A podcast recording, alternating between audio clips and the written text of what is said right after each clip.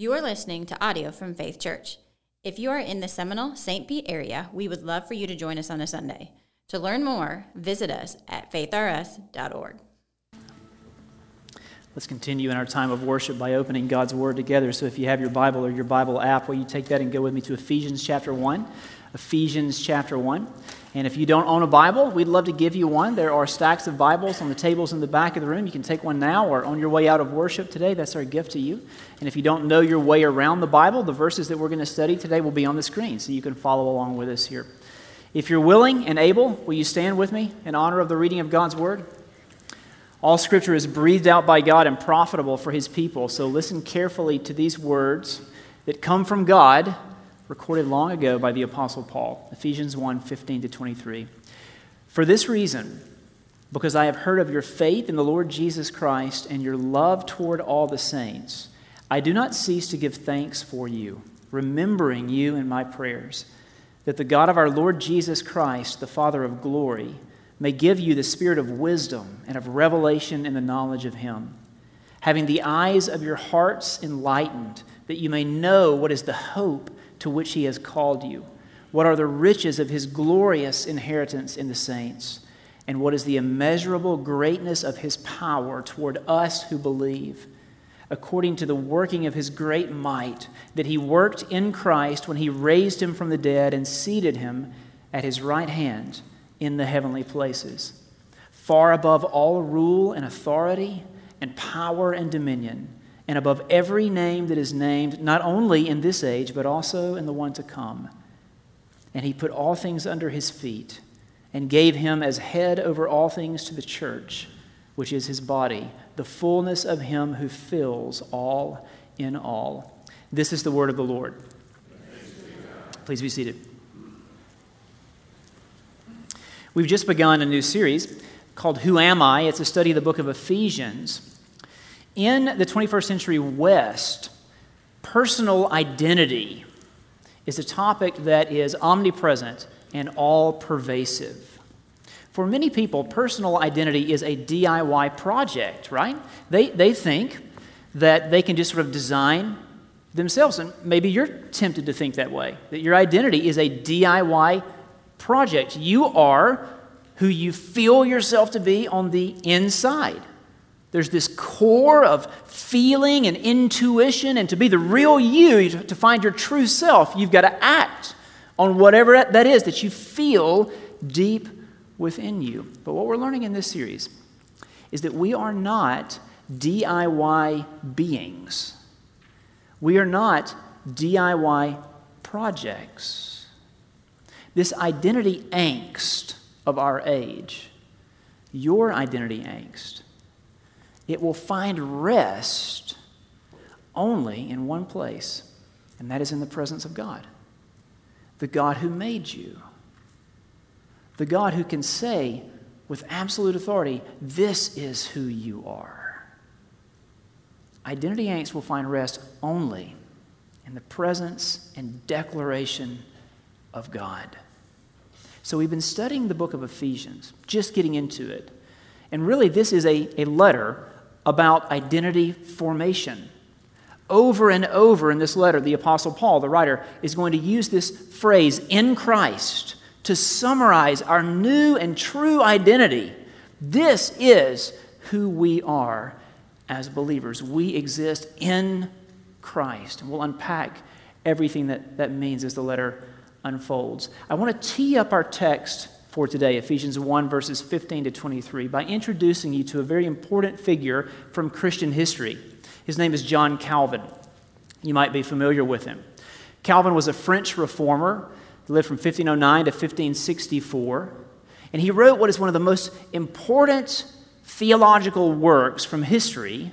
It's called The Institutes of the Christian Religion, or the Institutes for short. Now, Calvin, like I said, was a French reformer. Like all good reformers, he had an impressive beard. And he devoted his beard and his life to the writing and the preaching and the teaching of solid theology.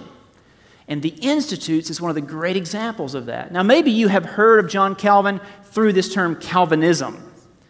In Calvinism, you've heard me say this before, Calvinism might as well be cannibalism. Many people hear it and they just think, ooh, Ooh, I don't like that.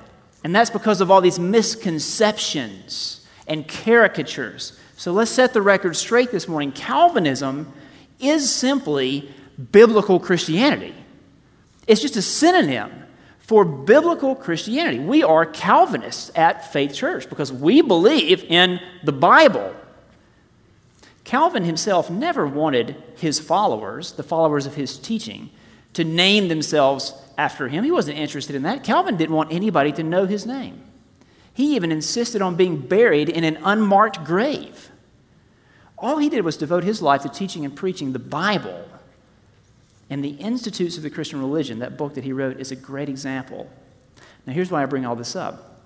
In Book 1, Chapter 1 of the Institutes, Calvin makes this point.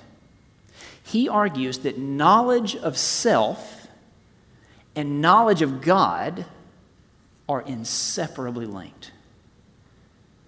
Knowledge of self and knowledge of God are inseparably linked. Here's the way he puts it. Look at this quote from John Calvin, French reformer, bearded wonder.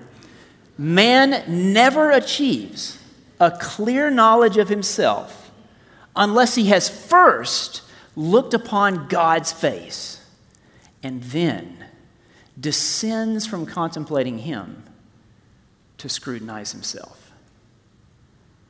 Now, this is the path we're going to travel today and next week. Today, in Ephesians 1 15 to 23, we are going to look upon God's face. And then next week, in Ephesians 2 1 to 10, we're going to descend from contemplating Him to scrutinize ourselves. You see, knowledge of self and knowledge of God, they're inseparably linked. Last week, the passage we studied, it was an ascription of praise. Paul opens this letter by praising God for who he is and the great blessings that he has bestowed upon believers. Today, in the second half of chapter 1, Paul is going to make that same shift we just made a few moments ago in our worship gathering. We shifted from praise to prayer. And that's exactly what Paul does in chapter 1 of Ephesians. This passage is a prayer for believers to have a deeper knowledge of God, a greater awareness of God's blessings. And Paul is going to pray for us, believers, to know three things in particular. He wants us to know the hope to which God calls us, the value God gives us, and the power He wields for us. So, the hope to which God calls us, the value He gives us, and the power He wields for us. That third point is the most important. Paul devotes several verses to unpacking it, but let's begin with hope. The hope to which God calls us. Picking up here in verses 15 and 16, Paul writes, For this reason, because I have heard of your faith in the Lord Jesus and your love toward all the saints, I do not cease to give thanks for you, remembering you in my prayers. Now, bear in mind that Paul, as he is writing these words, he is in prison. He's chained to a Roman guard. And yet, what is he doing? He's giving thanks. He's giving thanks. He even says, I do not cease to give thanks for you. In other words, I never quit giving thanks. Even as I'm sitting here chained to this guard, I never quit giving thanks. Have you quit giving thanks? Has your life become so busy and you're so consumed by your life that you've quit giving thanks to the very God who gave you life? Or have you become so self obsessed that you've quit giving thanks for others? It's interesting here that Paul's thanksgiving is not a self centered thanksgiving, it's a kingdom centered thanksgiving. He doesn't give thanks for the believers in Ephesus. He's not giving thanks for some gift that they've sent him, that is. It's not like he's saying, hey guys, thanks for that cake you baked for me. Really came in handy as I sit here in prison. Next time, hide a hacksaw in there so I can get my way out of here. That's not what's happening here. He's thanking God for what God is doing in these believers' lives. It's a kingdom centered thanksgiving. Paul is simply saying, God, I, I give thanks to you for the faith and the love that I see in these people in Ephesus. Do we pray this way? Do we pray giving thanks to God for how He is growing the faith and the love of fellow believers, people here in our own congregation, people in your connection group, in our student ministry, in our children's ministry? This is a kingdom centered thanksgiving. Now he continues to pray. He shifts also from thanksgiving to intercession. He's remembering the Ephesian believers in his prayers, and then he prays in verse 17 that the God of our Lord Jesus Christ, the Father of glory, may give you, believers, the spirit of wisdom and of revelation in the knowledge of him. So Paul is praying for them to receive the Spirit? Hang on, that, that should strike us as weird. Because last week, in that opening chunk of the letter, we learned that all believers are marked by the Holy Spirit. The Holy Spirit marks us as the people of God and actually lives, dwells within us. The Holy Spirit has made a home in your heart, believer. So, why would Paul pray here, just a few verses later, that God would give the Spirit? What's that all about? I think here he's referring not to the Spirit, the person, but the Spirit's ministry. See, here's the way it works. If you're a believer, you do indeed have the Holy Spirit of God living within you at all times.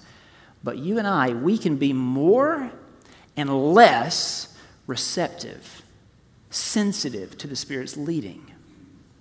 We can be more and less submissive to the Spirit's ministry.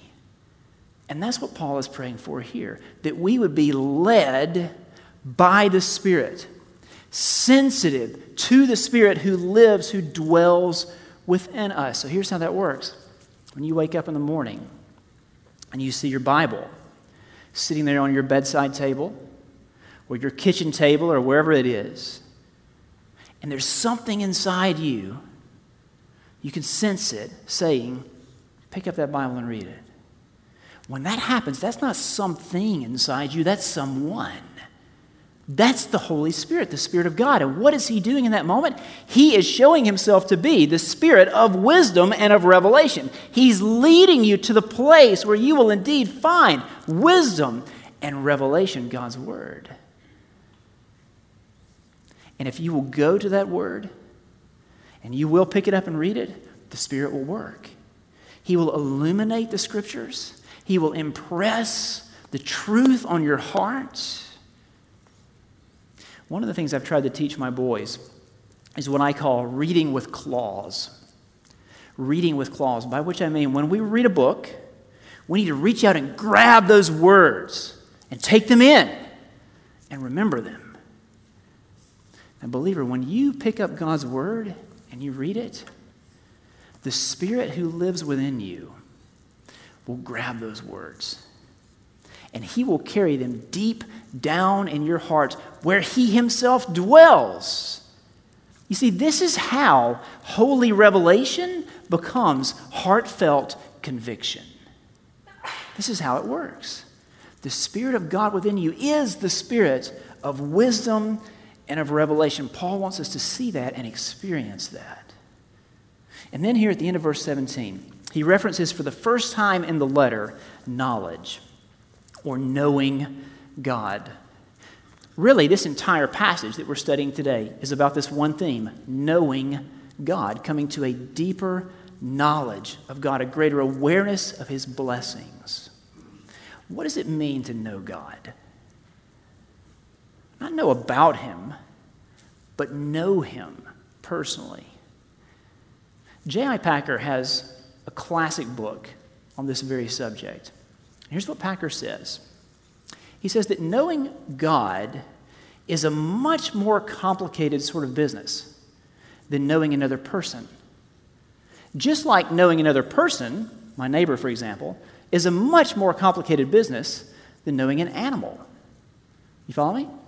The more complicated or complex the object, the more complex is the knowing of it. To know a living thing is to know something about that thing's history. And not only that, but something about how that thing will react or respond in the present. So think of it this way we have some people in our congregation who ride horses. If you said, I know that horse, I know that horse, what would you mean? Certainly, you would mean more than I know the horse's name. You would probably mean something like this I have been around that horse. I know how that horse responds. I know how it ought to be handled. And I can tell you. So you see, knowing an animal, now that's it's complicated, but that's one thing. Over here, on the other hand, knowing a human, well, that's even more complicated because here's the thing humans, unlike horses, humans have secrets. Humans have secrets. We don't always open up to other people, do we? We don't always tell everyone everything that's on our heart. And here Packer makes the point, and I think he's exactly right. Knowing another person has much more to do with them than it does with us. That person has to be willing to open up to us, become known.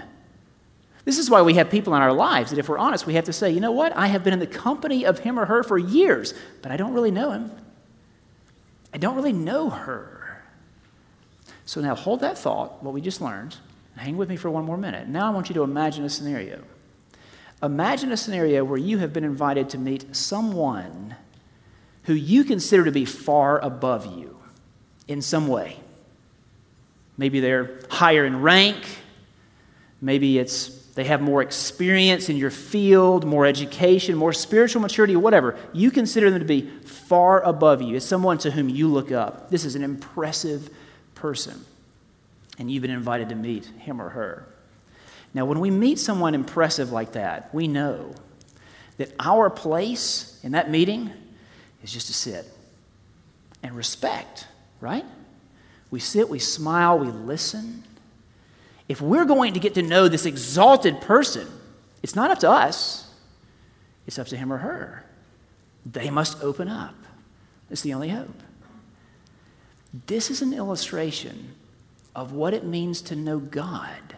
The most impressive being, person that you can ever imagine. To know God is to have been invited into his presence. And there, where our rightful place is just to sit and respect, God has opened up. He has showed us exactly what's on his heart. He has invited us to be partners in His plan for the world. That's incredible. If our lives were uneventful before, not anymore. God has invited us to be His covenant partners. We know Him.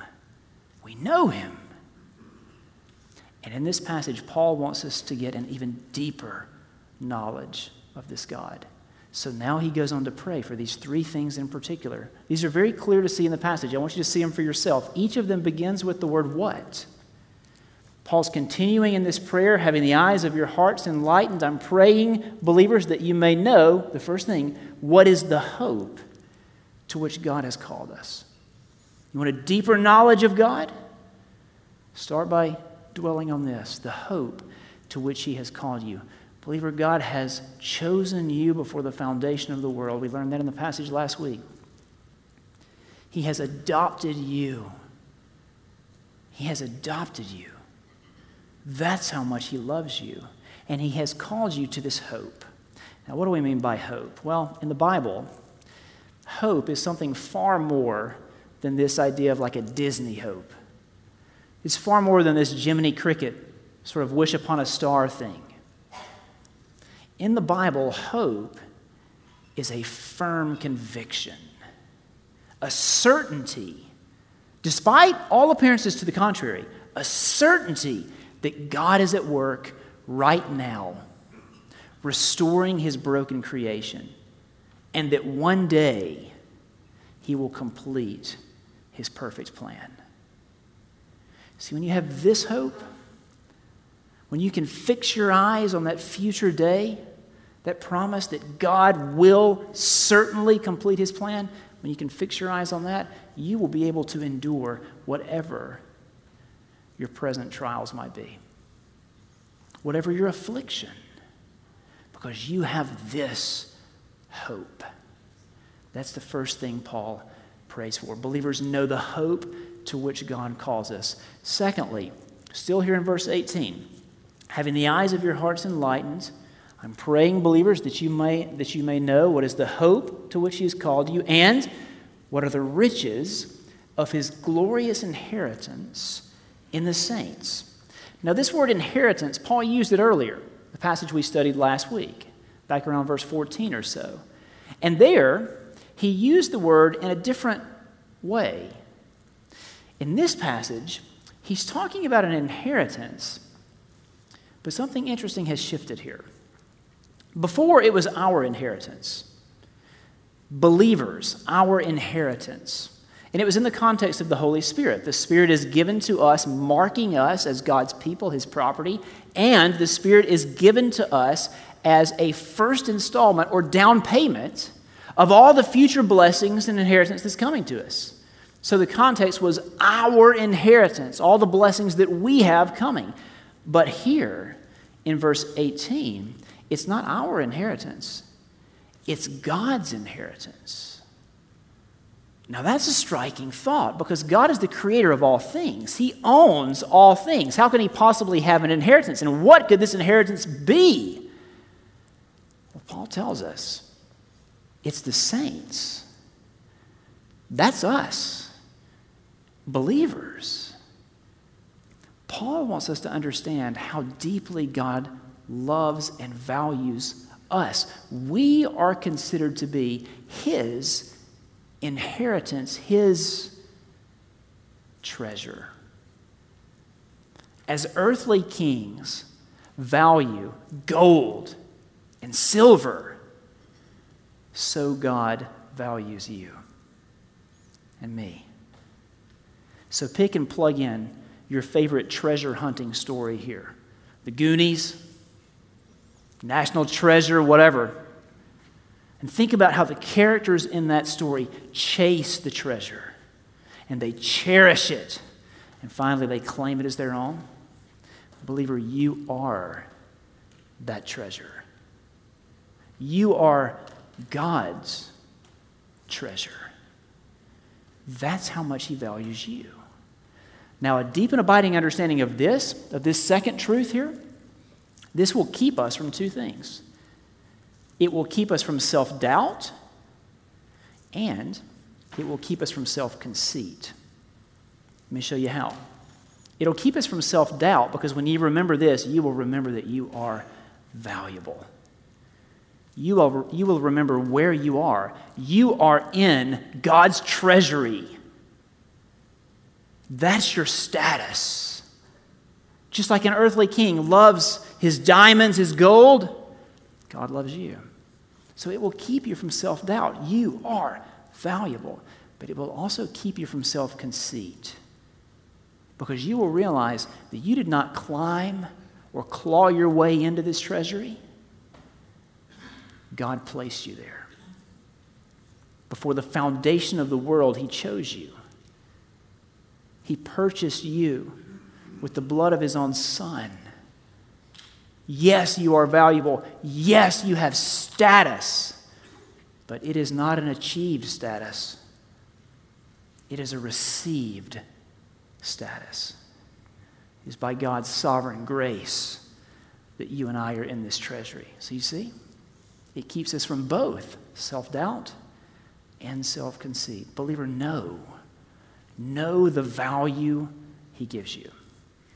And one final thing that Paul wants us to, to learn he wants us to learn about the power that God wields for us. You got to see this because this really is the primary point of the passage. We know that because Paul spends so much time unpacking it here at the end of the chapter having the eyes of your hearts enlightened, believers, I'm still praying. I'm praying that you may know what is the hope to which He has called you, what are the riches of His glorious inheritance in the saints, and finally, what is the immeasurable greatness of His power toward us who believe, according to the working of his great might. Paul is fully convinced that God is powerful. And so he piles up, he accumulates words and phrases here to convince us of God's power. He talks about the immeasurable greatness of his power, the working of his great might. Now, let me ask you a question. How do you know? How do you really know if someone is mighty, if someone is strong? Well, there has to be a test of strength, right? What can you lift? What can you carry? What can you conquer? Has God's strength been tested? Oh, indeed it has. Indeed it has. In the final verses of the chapter, Paul gives us three demonstrations of God's strength. This is how we know how powerful he is. And the first thing he draws attention to here is the resurrection of the Son. How do we know God is powerful? God worked in Christ when he raised him from the dead. So, what can you lift? What can you carry? What can you conquer? How about death? How about death? God conquered death. He lifted Jesus, the Son, from the grave, and He will do the same for all of us who are in Christ. All of us who look to Jesus Christ with faith. This is how we know how powerful He is. But there's more. There's more. We know that He is powerful because He worked in Christ when He raised Him from the dead. The resurrection, there's the first example. Here's the second one. And seated Him at His right hand in the heavenly places, far above all rule and authority and power and dominion, and above every name that is named, not only in this age, but also in the one to come after God the Father raised Jesus the Son from the grave, Jesus ascended into heaven, where he sits at the right hand of God the Father, the seat of power, the seat of honor. He is enthroned over all evil. He reigns over every spiritual force, every evil power, every conceivable being. But it's not just that he reigns. You got to see this. This is my favorite part of the whole passage. Look at the next verse. Verse 22. And God put all things under his, Jesus, under his feet. Do you see what this is about? Let me help you. Here's a picture.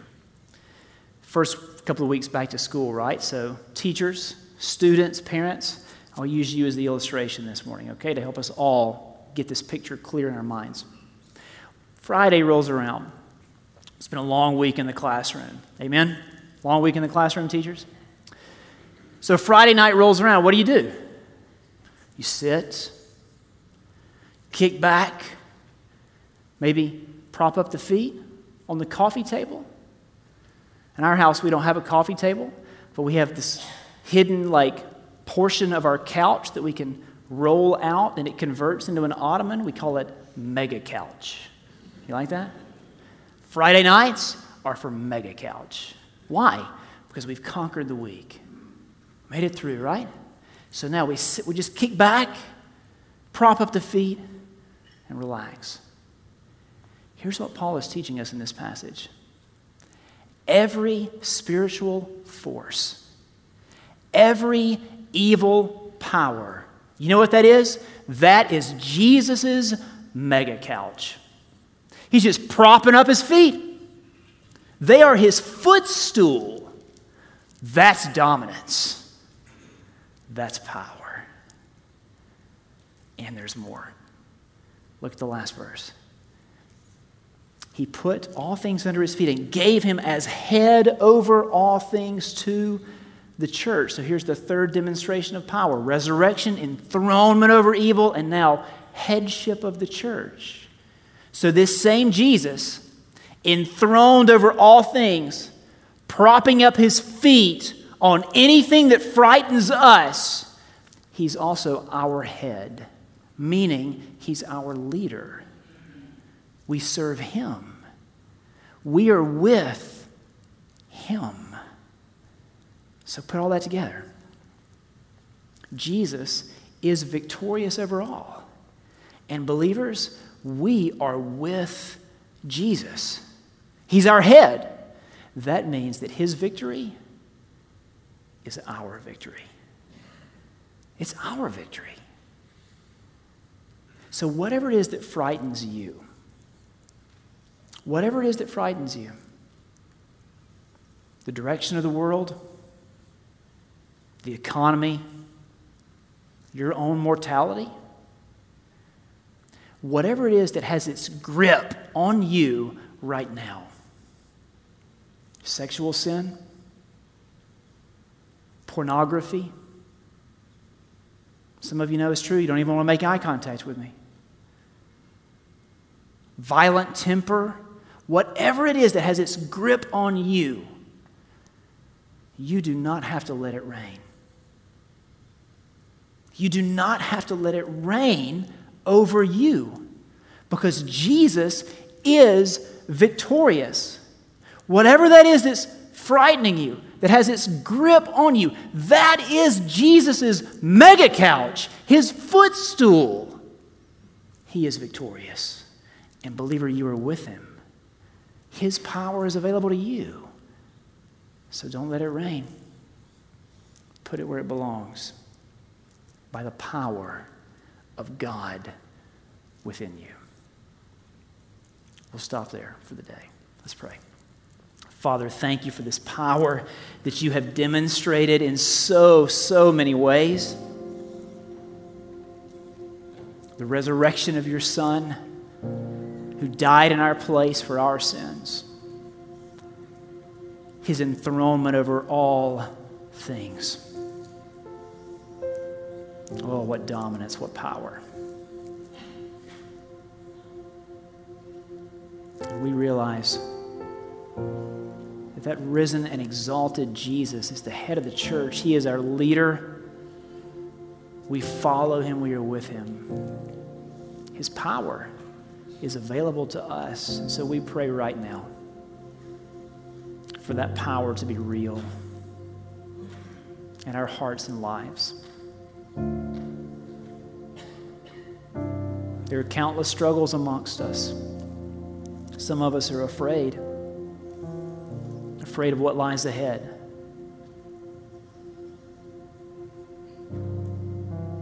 Some of us are entangled in sin. We know it. We've been thinking of ourselves as a victim.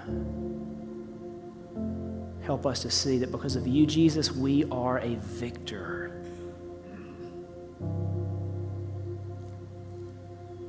Let not sin reign. Let not sin reign. In the all powerful name of Jesus, we pray.